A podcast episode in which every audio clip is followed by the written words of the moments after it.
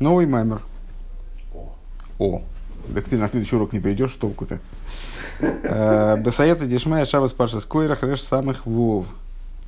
Недельная глава Койрах. Скоро нас Тора опять настигнет с обратной стороны. Мы учим медленнее, чем с недельными разделами. Она нас периодически настигает. И так уже сколько раз она нас настигла.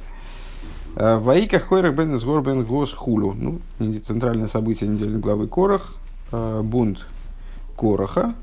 И начинает, собственно, глава, первый стих главы. «И взял Корах, сын Ицгара, сын Госа», и так далее. «Ваисав мед жабами с умидиври, с уми... Бемидраш Раба, умидраш Танхума. Мак сивли майла минаинин, басулахем цицис, лока Койрах талис». Значит, и рассказывается тоже достаточно известный сюжет. Значит, достаточно известный, вернее, не сюжет, а история, которая приводится в Мидраше, и, мне кажется, Раши тоже ее упоминает. Рассказывается в Мидраш Раба и Мидраш Танхума, то, а в чем смысл соседства между разделом, которым предыдущая глава закончилась, с разделом Цицис, да, про Цицис. Предыдущий маймор у нас весь был посвящен анализу, не помнишь уже, окей. В предыдущем майморе мы занимались пасуком Уриса Мейсу, с Хартами Скол Митсус Авая, будете смотреть на них и вспоминать все заповеди Всевышнего, который посвящен, ну, как, наверное, известно, заповеди Цицис. Заключительный отрывок в Шма. Не помнишь? Шма, когда я последний раз читал Шма. Сегодня. Ну вот, ну, я тебе говорю, последний отрывок Шма про Цицис. Там написано, в частности, будете видеть их и будете вспоминать все заповеди Всевышнего. Так вот, предыдущий маймер здесь, в самых Вов, у нас был посвящен этому пасуку. Почему? Потому что недельная глава Шлах, предыдущая глава, она заканчивалась вот этим вот отрывочком про Цицис. А дальше сразу начинается история про бунт Койраха. Ну и так как соседство разных сюжетов в Торе, оно не случайно, то, естественно, мудрецы Мидраша, они задаются вопросом, а почему, собственно, в чем смысл этого соседства, что мы из него видим вообще, к чему оно. И объясняют, что бунт Койраха, он формально был одет в такой вот смешной спор по поводу Цицис. Значит, чуть выше в Торе говорится, сделайте себе Цицис. «Взял Корах талис шикули тхейлис». Взял Корах талис, который целиком был соткан из тхейлис, из вот этой синей нити. «Веомарлы Мойше зой хаевис бецицис ой птуро». И обратился к Мойше Рабейну. Ну, пришел туда со своей компанией. И на глазах у этой компании затеял такое вот, ну, как представляется поначалу, ну, просто такое издевательство над Мойше Рабейну. Он ему говорит, вот такой цицис, он нуждается, такой талис, он нуждается в цицис или нет? На всякий случай, давайте так определимся. Значит, под талисом здесь я подразумеваю ткань, четырехугольную одежду, которая... для того, чтобы ее носить, обязана быть обеспечена цицис, то есть кистями на углах. Так как здесь нам будет важно отдельно одежда, а отдельно цицис. Под талисом будем подразумевать саму одежду, а под цицис будем подразумевать именно кисти. Да? Так вот, он пришел туда и в талисе, который соткан целиком из тхейлоса, и говорит, вот такой талис, он нуждается в цицис или нет? Омарлей Хаевис, Мойше Рабейну ему ответил, да, нуждается. Омар лейталис мин ахер худах шетхелес пейтерес зойши кулетхелес лойтифтер ацмо. Ну и Корах стал над ним потешаться.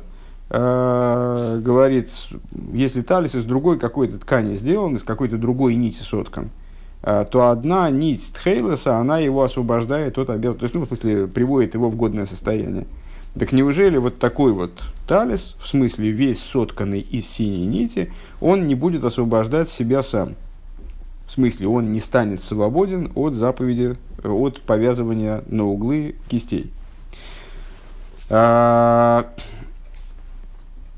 я не знаю, насколько понятно, так как на прошлом уроке не было, именно на прошлом уроке мы занимались идеей Тхейлис, то, наверное, не вполне понятно, какие здесь глубины заложены. Мы говорили о Цицис, как о вот, символическом выражении процесса, в котором высокие сущностные света, они, будучи привлечены вниз действием негативных заповедей, в которых все скрыто, защищают позитивные заповеди, в которых божественность раскрыта, зато это божественность такого уровня, с которой могут подпитываться клипойс. И вот Тхейлис – это, как мы как раз в конце предыдущего Маймора указали, это намек, указание на негативные заповеди, которые играют в этом процессе главенствующую роль. То есть без них позитивные заповеди, выполнение позитивных заповедей становится незащищенным. И свет, который привлекается позитивными заповедями, он уходит, может, во всяком случае, уходить во зло. Так вот, здесь вот как раз разговор про то, что цицис, там, значит, а белые нити цицис намекают на позитивные заповеди. Корах приходит, и так, ну, сама история кажется такой анекдотической. Ну, и, в общем, просто придумали, как поиздеваться, как над бедным Мойше Рабейну, значит, позабавиться. Ну, и устроили такую, выставили его на посмешище в глазах безграмотных людей. На самом деле, здесь понятно, что символика очень глубокая, и сейчас она, естественно, будет обсуждаться. Значит, и еще спросили община Кораха, в смысле, наверное, Корах, как главный выступающий, задал еще один вопрос. Байс молис форим, им хаевес бамизуза хулю. Дом, который наполнен книгами. Есть такая одна из мифцоем, внедренных нашим Ребе, байс молис форим. Как раз из этого мидраша цитата. Дом, наполненный книгами, что есть особая значимость у того, чтобы в доме присутствовали еврейские книги, даже если человек не умеет читать на самом деле. То есть, чтобы просто присутствовали книги дома, их было как можно больше, чтобы была возможность всегда взять с полки книгу и в нее заглянуть, и чтобы они просто присутствовали своим присутствием, очищали воздух дома и так далее. Так вот, откуда эта цитата? Из этого мидраша. Байс молис форим. Они спросили, задали Мойше Рабейну вопрос. Если дом наполнен книгами, ну, в том понятии свитками. Если в доме стоят там свитки Торы в большом изобилии, да? Нужна мезуза на дверь или не нужна? Ну, Мойше Рабейну, опять та же самая ситуация. Ну, понятно, подобие разговору о цицис, понятно. Мойше Рабейну говорит, конечно, нужна. А Койрах над ним потешается, что, мол, ну, маленький свиточек, в котором там всего-то несколько строк из Торы, ты его вешаешь на дверь, и все, дом свободен от мезузы. То все, выполнена обязанность мезузы. А если тут стоят свитки, в которых написано много больше слов, да, почему они не освободят весь дом от мезузы, наверное, ты не прав. Витюрли говин ма гойо своросы челькойра деталшику тхелости ептурами цицис. И необходимо разобраться, а в чем на самом деле заключалась позиция Кораха. Потому что, ну, общеизвестно, что Корах был великим мудрецом. Это был не просто такой, значит, какой-то политический, такой Жириновский того времени. То есть, он был не просто какой-то такой паяц и шантажист. И, в общем, он был очень серьезным человеком, очень мудрым человеком и великолепно знающим, понимающим вопросы, связанные с божественностью. И поэтому... Вот эти вот его, то, что может показаться просто такими наездами, довольно веселыми, это на самом деле какие-то, наверное, глубокие идеи в них заложены. И вот необходимо разобраться, а в чем была позиция Кораха. «Веалой цицис ги митсо бифни ацму, умайнавка мина им гиммина ахэрой митхэл искуда». Потому что, ну, так это выглядит абсурдно. Цицис – это отдельная заповедь. То есть, для того, чтобы сказать, что четырехугольная одежда из Тхейлиса нуждается в цицис, для этого не надо быть Мойше Рабейну. Задайте мне вопрос, а четырехугольная одежда, сделанная там из шерсти, нуждается? Да, нуждается. Из хлопка нуждается? Нуждается. Ну, из любого материала она будет нуждаться. Если это одежда, она четырехугольная, значит, она будет нуждаться в цицис. Что тут непонятно. Ну, хорошо, она из Тхейлис, и чего это поменяет принципиально? То есть, Корах не мог так простоволоситься, чтобы просто заведомый абсурд сказать, просто для того, чтобы, действительно, воспользовавшись неосведомленностью окружающих, Мойше Рабейну поднять на смех. Что-то такое, значит, он в этом увидел. То есть, он действительно, по всей видимости, полагал, что талис из Тхейлис, он не должен нуждаться в цицис. И позиция Мойше Рабейну по этому вопросу представлялась ему абсурдной. А что же у него самого? Позиция Мойше Рабейну понятна. В Торе написано, четырехугольная одежда, повяжи цицис. Тут как, 7 пядей во лбу не надо быть, чтобы понять, что вот так должно быть. А позиция Кораха, в чем она? Ваакалва хомер шило и бэмэс айни ойлы йофе. И на самом деле вот этот вот калвы хомер, то есть он подкрепляет свои рассуждения по существу калвы хомером. Калвы хомер — это от меньшего к большему, рассуждение от меньшего к большему. Там, если одна нить тхейлис цицис нас освобождает от повязывания на него там дополнительного чего-то, то как одежда, четырехугольная одежда, которая состоит целиком из тхейлис, не освободит саму себя. Дурацкий калвы хомер. Алой левада худ тхейлис сихим ли цицис худ и лован. Дурацкий просто по той причине, что сама по себе синяя нить, она ничего не делает. Если мы на цицис из любого материала повяжем одну синюю нить, то это не будет цицис. То есть мы не выполним эти обязанности. Более того, мы будем нарушать позитивную заповедь, если будем носить такой цицис, такой талис. Вегоя ниха им гоя шалос или фойтером митхейлес. А вэломи цицис бихл худов, в скобочках Ребе замечает, что на самом деле он мог, его рассуждения были бы, может быть, в какой-то мере, ну, по крайней мере, понятны. Если бы он пытался доказать не то, что талис, который состоит целиком из тхейлис, свободен от цицис, а если бы он пытался доказать, что талис, который целиком состоит из тхейлис, он свободен от синей нити в цицис, тогда еще, ну, какая-то логика была бы. И есть комментаторы Мидраша, которые таким образом и выходят из этого положения, просто потому что иначе Мидраш получается какой-то дурацкий. То есть есть комментаторы, в скобках Ребе Раша замечает, что есть комментаторы, которые таким образом и объясняют сложность, которая возникает в связи с такой вот непонятностью позиции Кораха в этом мидраше. Он, наверное, говорил про синюю нить. Он пытался доказать, что от синей нити свободен цицис, если талис целиком из тхейлиса. Тоже на всякий случай. Тхейлис — это синяя нить. Переводить больше, наверное, не будем. Может, если только оговорюсь.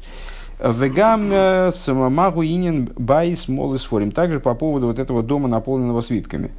Им хайвиз в мезуза хулю, значит, нуждается ли дом, наполненный свитками, в мезузе. Ма шайхус байс молы сфорим. Это, то есть, ну, понятно, что вопрос тот же самый. Слишком дурацкая позиция. Понятно, что нуждается в мезузе, потому что просто в Торе написано: если у тебя будет дом, то вот надо, значит, его входы обеспечить мезузами. Что, причем тут, что в нем лежит. А если дом наполнен картошкой, то, ну да, тогда. А если свитками, какая разница принципиальная? То есть те же вопросы по поводу второго момента, второго наезда, как бы.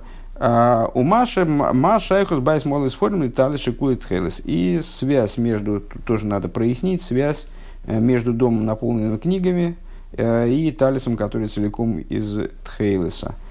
С одной стороны, интуитивно понятна связь. То есть калвы хомер один и тот же. То есть логика одна и та же, рассуждение. Но вот надо разобраться в связи. Веклолу заинен. Ну, на самом деле, насчет связи как раз напрашивается вспомнить тот урок в предыдущем майморе, на котором, кстати, ты был. Предпоследний, да, но он развивался на последнем. Предпоследнем тоже тема была затронута.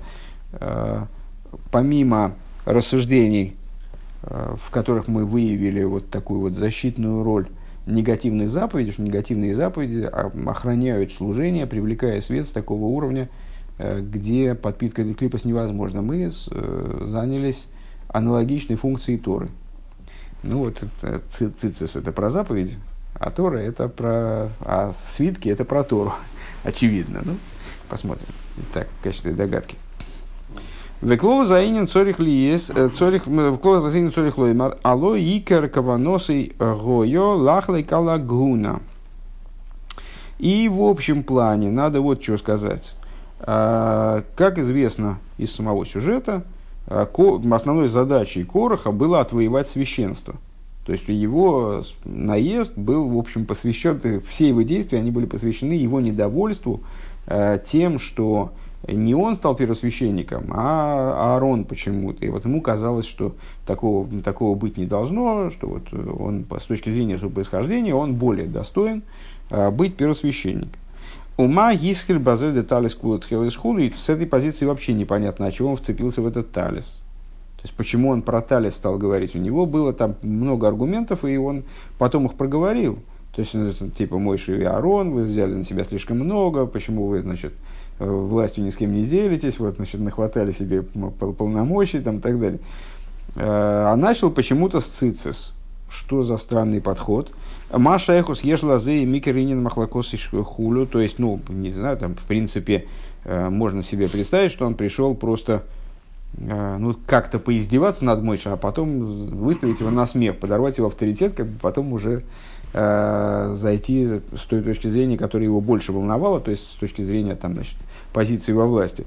Но дело в том, что в Торе же все не случайно, и поэтому, безусловно, если он начал там с разговора про цицис, а потом перешел, значит, к Мезузе, и только потом он начал свой разговор, уже разговор по существу, скажем, то понятно, что как-то связано цицис, ну, наверное, с Мезузой тоже, здесь почему-то Ребе упоминает пока только цицис, с его запросом основным.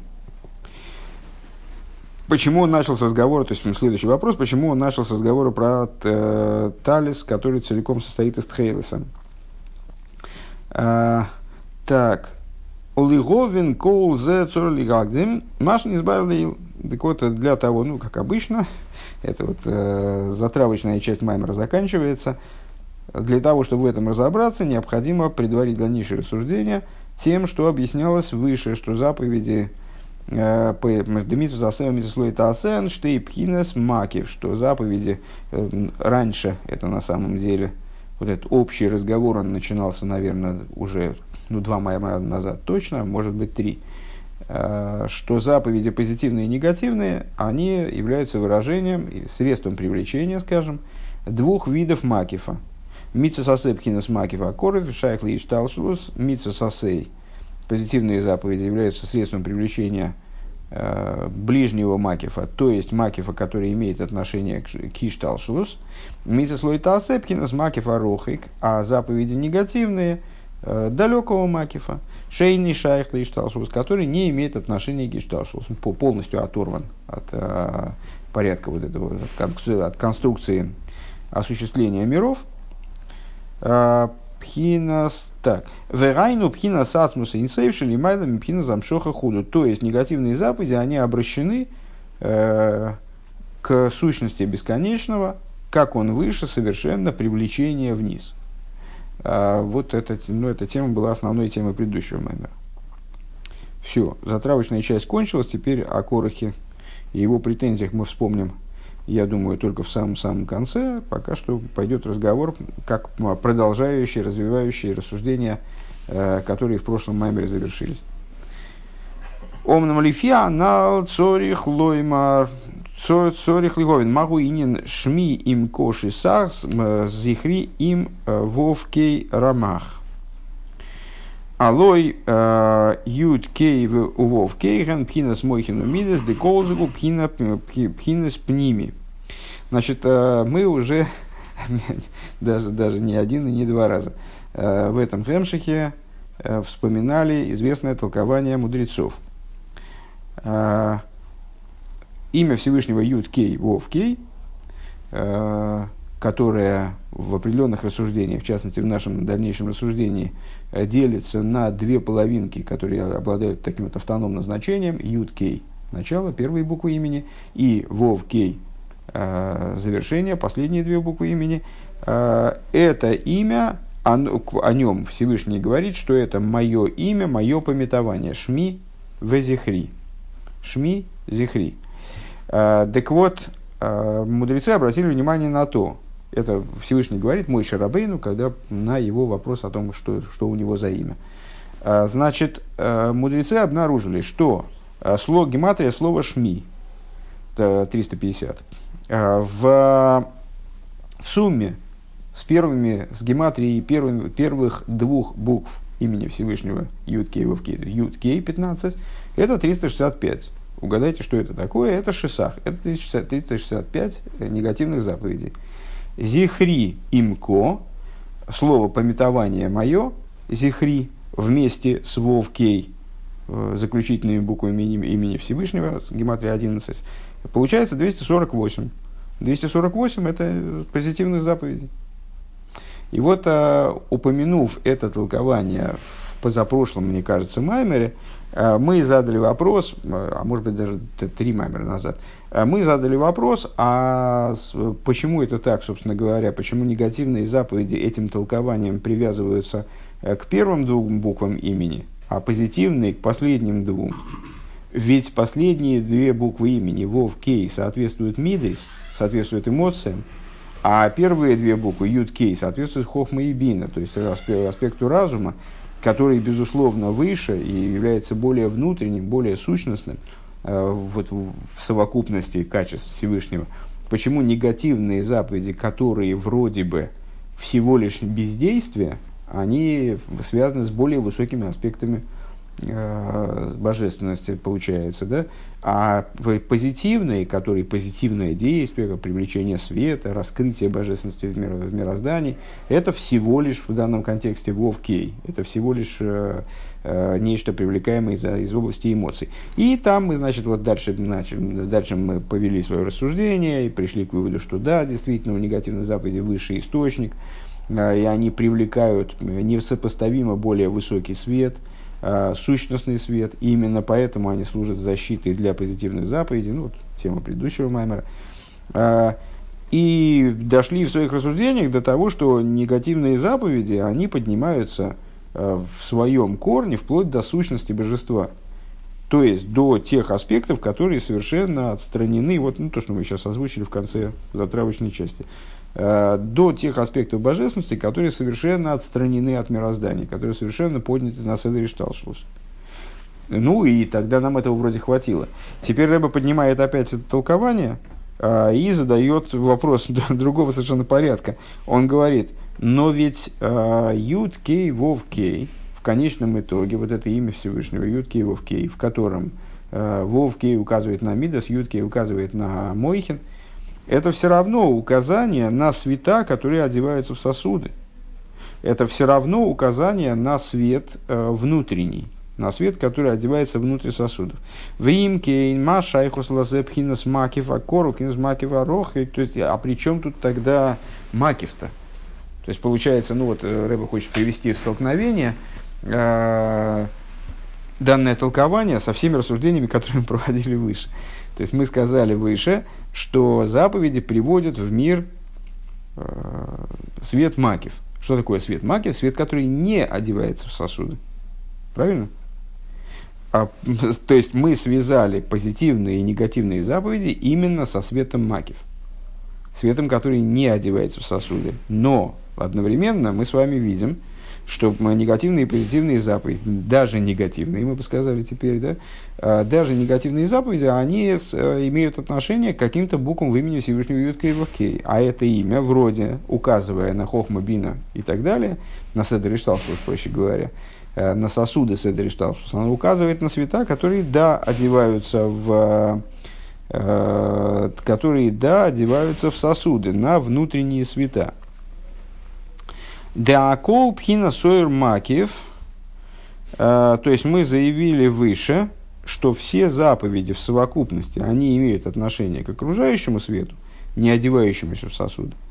А с другой стороны, связано с именем Авая. В Авае пхина сойр пними, а Авая указывает, имя Авая указывает так или иначе на света, которые одеваются в сосуды. И, как известно,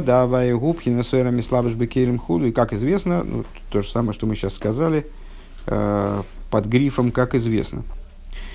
В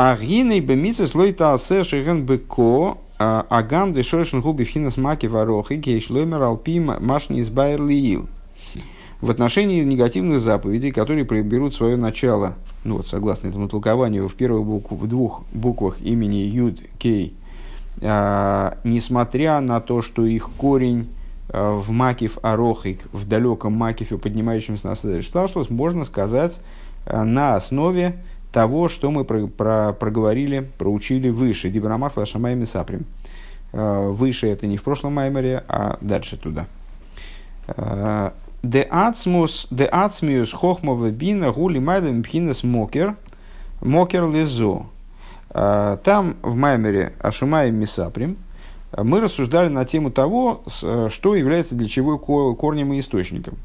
И выяснили, что сущностность хохмы и бины, несмотря на то, что хохма и бина являются порождающим началом для мидас, для эмоций, и это, казалось бы, такая вот не нуждающаяся в доказательстве истина, само собой разумеющееся нечто, все время повторяемое в разных книгах, в том числе в книгах по хасидизму. То есть во внутренней торе это вроде такая пшита, элементарная вещь. Хохма и бина, разум является порождающим началом для мидас. Так вот, несмотря на то, что хохма и бина являются порождающим началом для мидас, это на самом деле такой тезис достаточно неоднозначный. Дело в том, что сами хохма и бина, они неоднозначны. На уровне своего существа, на уровне своей сущности, они не являются порождающим началом для хохма и бина, для мидас, простите. Мхинес мокер лизу, они выше того, чтобы быть источником для зеранпин. То есть, они выше, чем источник для Ишталшелус.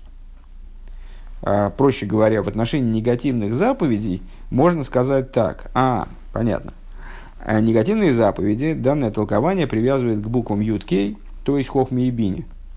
Хохма и Бина вроде это указание на Седер Иштальшелус. Это начало Седер Иштальшелус, и даже Бина не самое начало, а фрагмент Седер Иштальшелус, который следует за Хохмой. То есть на света, которые одеваются в сосуды. Но Хохма и Бина с точки зрения своей сути, они подняты над Седер Иштальшелус. Ну и, соответственно, негативные заповеди, они благодаря этому связаны с теми фрагментами, с теми светами, которые подняты на Седер Иштальшелус, то есть с Макиф Арохик, с далеким Макифом. Хорошо. Проблема остается с позитивными заповедями. А вол митсва сасешехан бывовке и машаях зел и шоршон бифхинас Макиф худу, но позитивные заповеди, которые укореняются, согласно толкованию Мидраша, в буквах Вов Кей, в чем их связь с корнем на уровне макиф? То есть, как они соотносятся, как они сотрудничают, как они связаны с макифом. Хулу. Гам цорлиховин также необходимо понять. Первый вопрос вроде такой вполне ясный. Гам цурлиховин валуй тарик мицеском койлали мицесасев мицеслой тасева тарик мицвейс ген тарик корхин дигулгалту. Еще одно толкование, которое мы с вами, даже не толкование, а высказывание Зоар. Вряд ли его можно назвать толкованием в данном контексте, который называет все заповеди путями, тропами черепа. Орхин де Гулгалту. Значит, выше мы с вами, как раз в прошлом майморе, мы упоминали о том, что череп, в смысле, вот кость черепа, она соответствует Арих Анпин, относится к тому, что возвышается над разумом, относится к тому, что связано с Кесер, то есть, со сферой, которая вроде в таких довольно своеобразных взаимоотношениях с Седер Иштальшелус находится. Так вот, необходимо понять, ведь все 613 заповедей, включая позитивные заповеди, негативные заповеди, они называются Зоар 613 путями Гулгалты. Вот этими 613 моментов черепа. Скажем, наверное, так. Вейдуа де Гулгалта вопхинас Макиф акорев, и известно, что такое Гулгалто. Когда мы говорим с вами о окружающих светах, вот выделяем мы в них близкий окружающий свет, далекий окружающий свет. Если говорить в анатомических понятиях, то есть, в понятиях сферот, что соответствует окружающим светам вообще? Аспект кесар. Что в кесар соответствует ближнему и дальнему макифу? Естественно, внешний аспект кесар и внутренний. То есть, соответственно, арих и атик. Арих это ближний макифин, атик – это дальний макифин. Хорошо. Ну и все вполне прочитывается в свете того, что мы выше изучали. Атик – это то, что оторвано от Седер Иштальшелус. Арих – это то, что вроде бы вне Седер Иштальшелус, но все-таки завязано на Седер Иштальшелус. То есть макиф по отношению к чему? К Седер Иштальшелус. А тот макиф, он вообще где-то там, непонятно где. Так вот, Зоар называет все заповеди в совокупности, все 613 заповедей называет вот этими самыми путями. Я не знаю, как это дословно переводить, но вот придется с этим смириться. Орхин де Гулгалта, так и будем говорить. Ойрах – это путь, Гулгалта – череп, пути черепа на русском не звучит. Поэтому будем просто называть Орхин де Гулгалта. То есть, связывает и те, и другие заповеди, и позитивные, и негативные, 613. Связывает с аспектом близкого, ближнего макифа. Векмое усары шеи пхинас хесед шебегулгалта хулу. И, как мы выше говорили, сравнивая между собой две метафоры, которые мы встречаем в словах Писания. Волосы его как чистая шерсть и волосы как вороново крыло. Значит, мы говорили о том, что это волосы в общем плане указывают на заповеди, и, значит, вот белые волосы – это заповеди, связанные с хесед, а черные волосы – заповеди, связанные с гвурой. Вот белые, так вот, Орхин де Гулгалто, сар и шей камернако, вот это одна из этих цитат. Волосы головы его как белая шерсть, как чистая шерсть, это пхинас хесед шебегулгалта худу, это аспект хеседа, как он в черепе и так далее. Канал бдивра масло носи вейна шисак лойта асе генбегулгалта худу вейх слихац. И вот непонятно, а как связывается с идеей гулгалто. Кстати говоря, я вот и сейчас сразу там проговорил это все и так задумался, там же черные волосы тоже есть. Ну, пока что Ребе их просто не упоминает, не знаю. Как связаны с Гулгалтой негативные заповеди? Так? Не знаю, насколько посильным оказался вопрос, вернее, эти два вопроса, по-моему, то есть все ясно, но может не хватать памяти о предыдущих майморим. Значит, еще раз для пущей ясности. Первый вопрос. Вопросы, два симметричных вопроса в разную сторону. Первый вопрос. Мы рассуждали на тему того, как взаимодействуют между собой заповеди, позитивные и негативные, говоря при этом, что позитивные соответствуют ближнему макифу, негативные дальнему макифу. То есть, они и те, и другие заповеди связаны именно с аспектом макиф, или происходят из аспекта макиф, привлекают аспект макиф, работают с аспектом макиф. Да? При этом у нас есть толкование, которое связывает эти заповеди с именем Юд-Кей-Вов-Кей, который вообще не про макиф. Имя, которое указывает на светоодевающийся сосуд, то есть на мималый. Непонятно, как это работает. Ну вот, на первый взгляд дали ответ про негативные заповеди, про позитивный вопрос остался прежний. То есть, как это толкование из Мидраша связывает заповеди с внутренними светами, с одевающимися сосуды светами, при том, что, ну, вроде такая пшита тоже, что заповеди связаны со светами, которые относятся к аспекту макиф.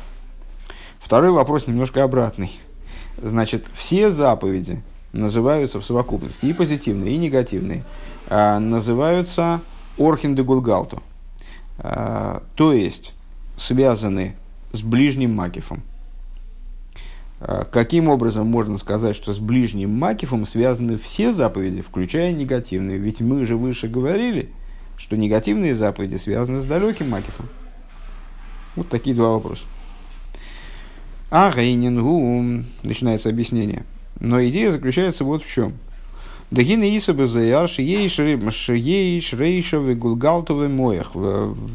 Зоар объясняется, что вот в этой, значит, конструкции головной есть три аспекта. Рейшо, это, собственно, голова. Гулгалто, это череп. Моах, это мозг.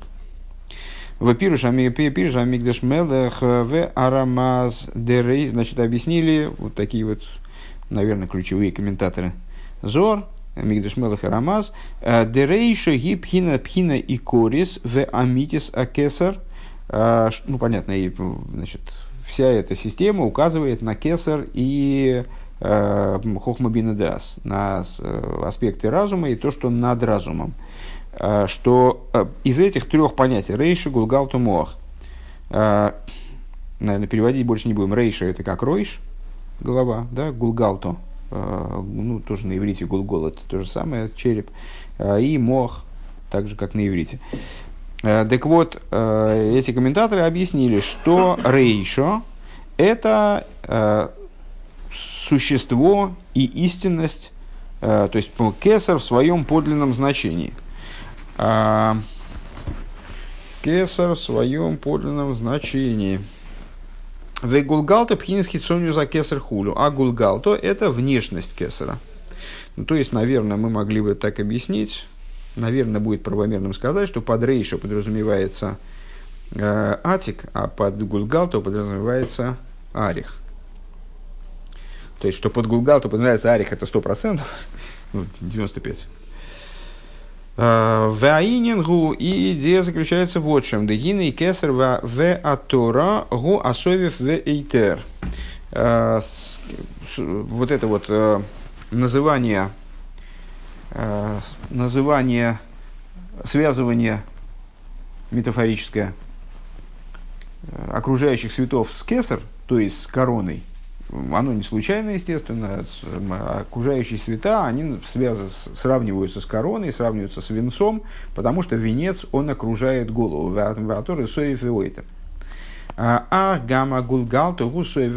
Но когда мы говорим с вами об окружающих, о черепе, то череп тоже окружает. Что он окружает? Окружает мозг. А волгу меца мехот има моях, но при этом он представляет с мозгом одно целое. Шарей гукми мигуфей, поскольку он, ну, в смысле, череп, кость черепа — это не отдельный элемент, не отдельное существо, не отдельная вещь, а это тоже продолжение человеческого тела. Велой етахен колкахлы крейсей макиф висовив, и по этой причине, несмотря на то, что он таки окружает, он таки макиф висовив, с точки зрения своей там конструктивной роли. С другой стороны, называть его макифом, ну, в общем, можно в меньшей степени, нежели там корону или шапку. Килошн макиф мойра ахерхек менеге слиха. Потому что слово макиф, окружение, оно подразумевает отстраненность, подразумевает отдаление. Шиму вдоль бейрах, то есть подразумевает нечто по масштабу отдельное, принципиально отличное от того, что этот макиф окружает. Ваалой зеу коров бейрах, а череп и мозг, они представляют, несмотря на то, что одно, там разные ткани, конечно, но это все-таки ткани человеческого организма, скажем, это все-таки близкие друг к другу вещи. А вола кесар шигуа тора шаала гудгейлес, но кесар в значении кесар, как он сравнивается с венцом, с короной, как она надета на череп. Шиосуми авоним тойвим, которая сделана, это уже не человеческое тело, это там драгоценные камни, металлы, это я от себя зачем-то добавил. Гулейвуш нифрадлы гамры, это одеяние, которое совершенно отдельно от человека. Велой етахнли крейсишу усоев бээцем. Кигу нивдаль мименулы гамры, и про такое начало нельзя сказать, если я правильно понимаю этот оборот, шусоев бецем, нельзя сказать, что оно окружает вот родственное с ним начало, потому что это начало совершенно отдельно. Вегу бецем медоймим шелиматами мену мадрейга, и оно даже сделано из такого вида существования, который много ниже по своей ступени, то есть много ниже человека, сделанное из минеральной природы. Кимши и сабивену беройши, только окружает эту голову. Вейягбигену лимайло миройши, и поднимается над головой лие слоя атеростиферес хулю, становясь для него, для нее, для головы венцом великолепия и так далее.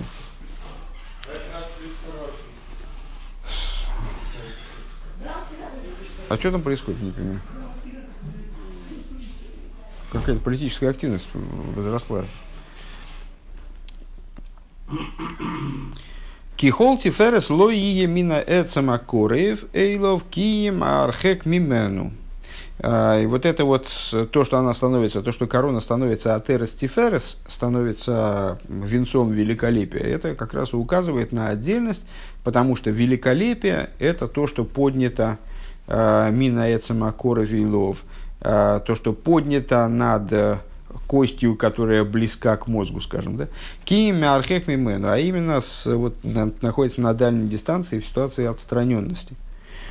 Ой, маши нофал гарби имену, или это может указывать на то, что пало низко от исходного начала. Ой, мяговое гарби имену, или возвышается над ним очень высоко. Ветиферса атору уши бигену лимайлу меркей ачи испарвис нас и бог. И функция короны. Человек надевает корону, и значит, ну, его статус повышается бесконечно. Он превращается этой короной в короля в определенном смысле, да? Вот эта вот идея короны, что она венца короны, что она поднимает человека выше его масштаба обычного до такой степени, что он возвеличивается, возносится.